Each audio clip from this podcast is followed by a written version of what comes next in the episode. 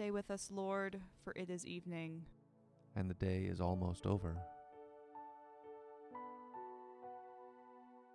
God of love, give us a deep love for you, so that we can see the world as you see it, feel the compassion you feel, and be a people whose lives mediate your love to others. So open our eyes, that we might see what the Good Samaritan saw.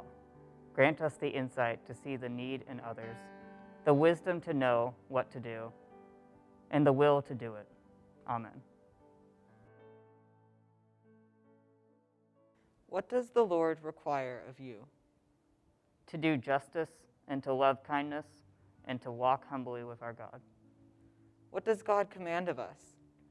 To love God with all our heart, and all our soul, and all of our mind, and all of our strength, and to love our neighbor as ourselves. God does not call us to ease or to comfort, but to presence, and abundance, and to grace to our struggle. Let us worship the God who believes in us, and trusts in us, and abides with us. Let us worship the God who will ask much of us, but will be beside us every step of the way.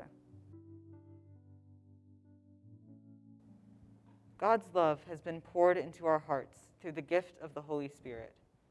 The proof of God's amazing love is this: while we were sinners, Christ died for us. Because we have faith in him, we dare to approach God in confidence. Let us confess our sins to God and one another.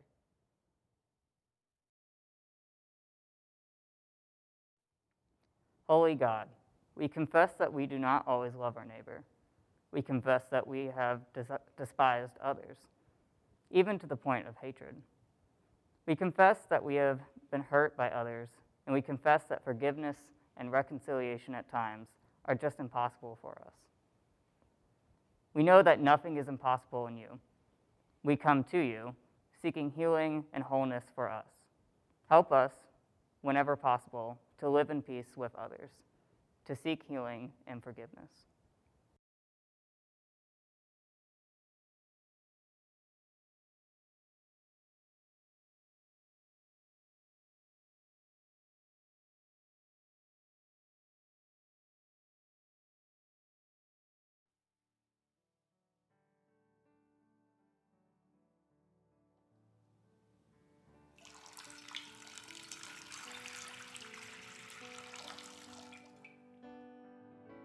Amen. There is no place you can go, no end of the earth you can run, where God cannot find you. There is nothing on earth or beyond death that can separate you from the love of God in Christ Jesus our Lord. You are forgiven. You are loved. You are reconciled to God. Go and live with the love of God. Amen. The peace of Christ be with you and flow through you. A reading from Luke chapter 10, verses 25 through 37. Let us listen for the word of God.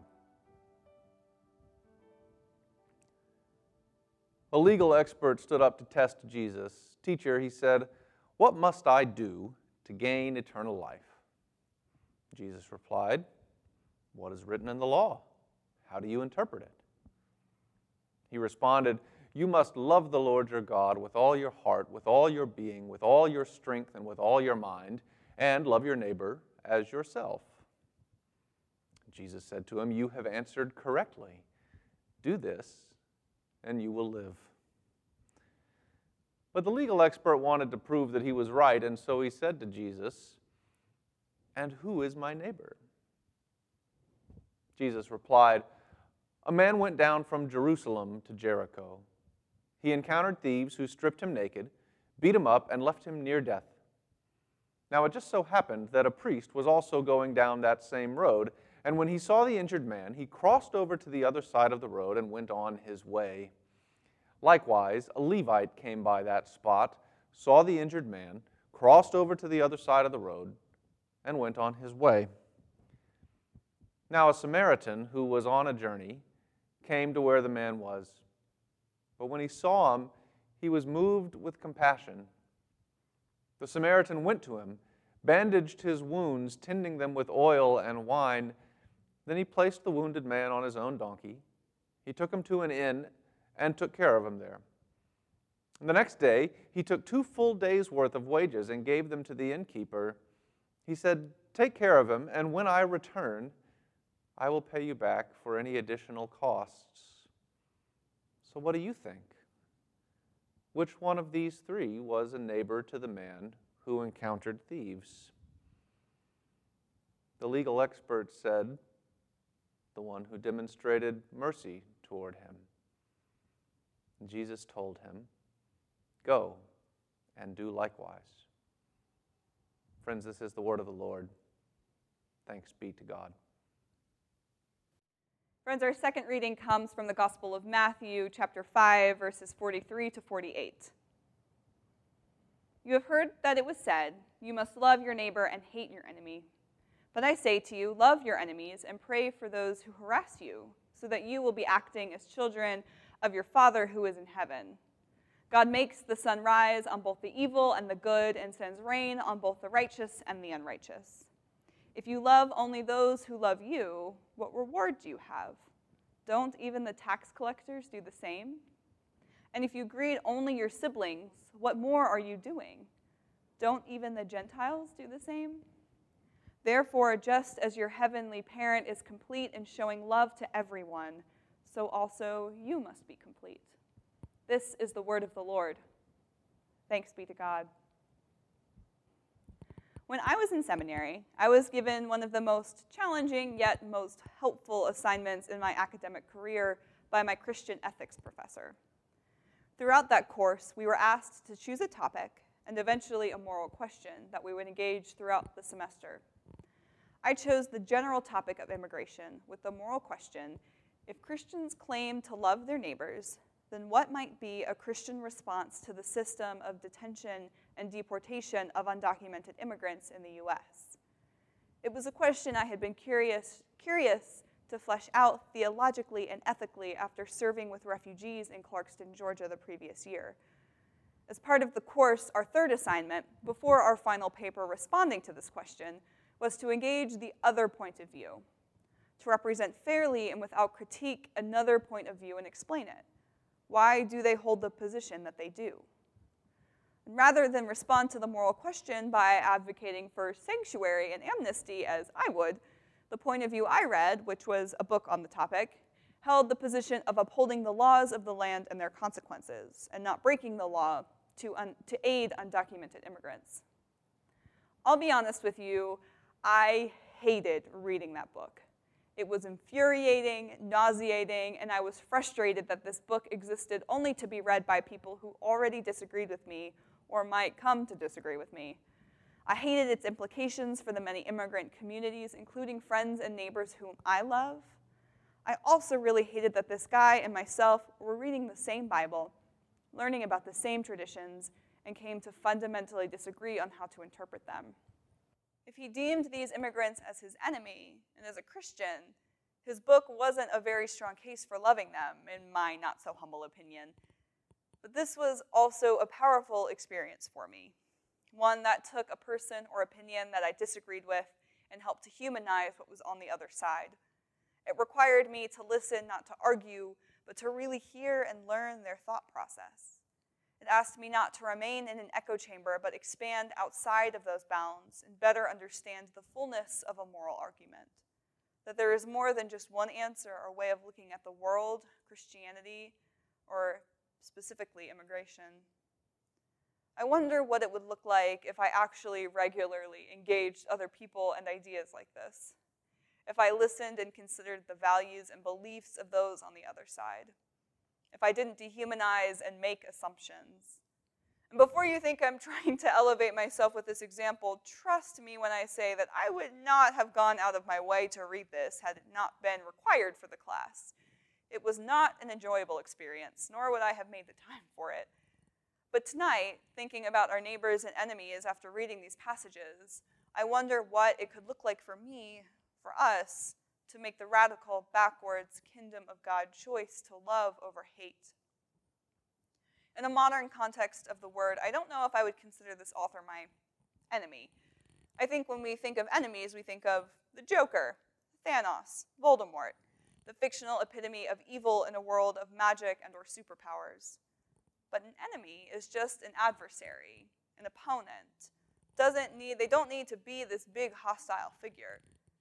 Is disagreement enough to consider someone else on the other side of my argument an enemy? No, I don't think it should be, despite a political climate that claims the opposite.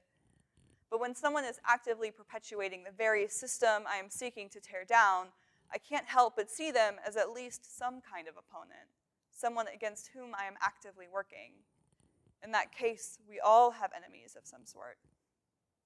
We meet Jesus in the Gospel of Luke with this story about what it requires of us to love our neighbors. And if we are wondering exactly who our neighbors are, spoiler alert, enemies are also included. Neighbor is a large category, meant to be interpreted broadly, that extends all the way from those who are close to you and just like you, all the way to the other side, to your enemy. As the story goes, a man is found lying in a ditch on the side of the road, beaten and bloodied by robbers. A priest walks past, a Levite walks past, a Levite being another name for a priest.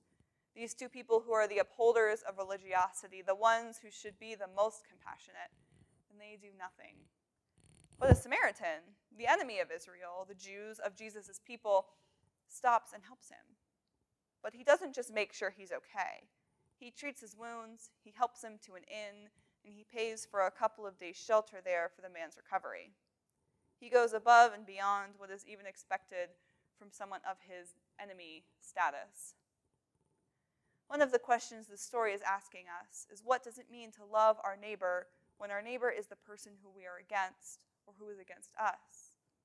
And not just tolerate them, but stop and pick them up off the side of the road and care for them. Or be willing to receive help from that said enemy when we are down and hurting.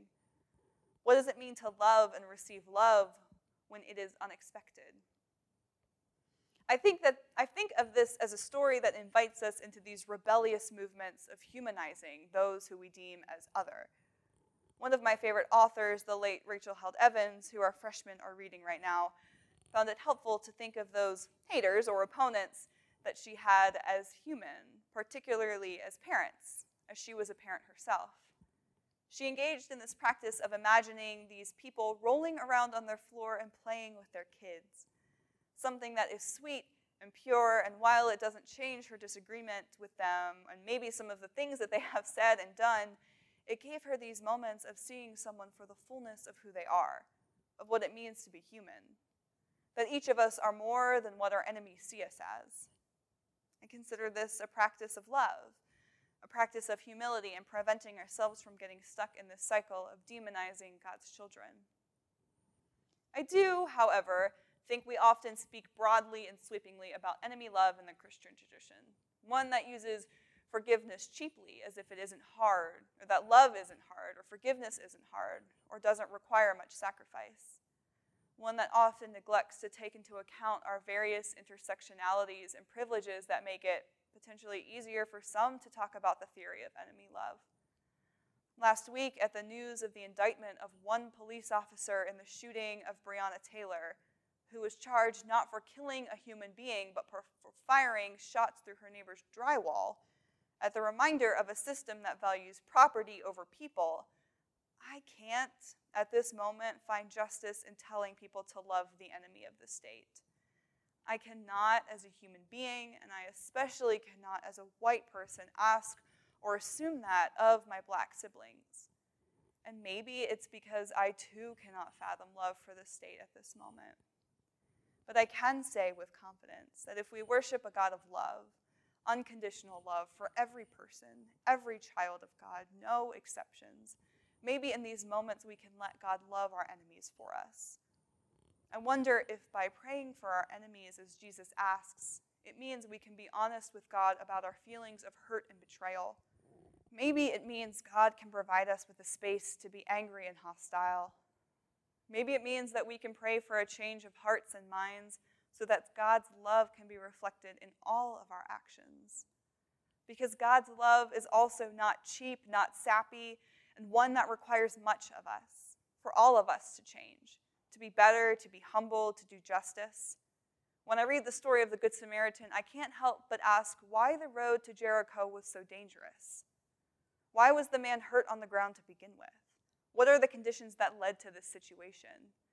Yes, this story asks us to love and care for our enemies, but let us not remain in this idea that loving is solely about loving individual people. It is, but it also requires us to address the underlying cause of the dangerous Jericho roads, of the situations that lead to thieving and violence, of situations that create enemies to begin with. Because if those situations exist, and exist regularly, which I believe are oppressive situations, we are all affected and hurt by them. Loving requires us to live in such a way where bonds of oppression that affect us all are lifted. And while some may feel the disruption of the status quo a bit more negatively than others, I am inclined to think that this kingdom living we are called to is asking us to abandon the status quo anyway. And maybe we should resist the thinking that disruption is equivalent to hatred. Love is hard, my friends. Even for the people we know we do love, our friends, our family, can be hard at times. If love were easy all the time, I don't know what four entire gospels filled with Jesus' teachings of radical love would be for, or an entire sermon series, for that matter. It goes against our very nature to love in this way. And I think God is continuing to call all of us to more, asking much of us, not to prove our love and worth because that is already there, but to bring more love into the world, to love our neighbors and enemies and all those in between as much as we can alongside of a God who is loving us always, no exceptions. So my friend, let us all go and do likewise. Amen. The steadfast love of the Lord never ceases. God's mercy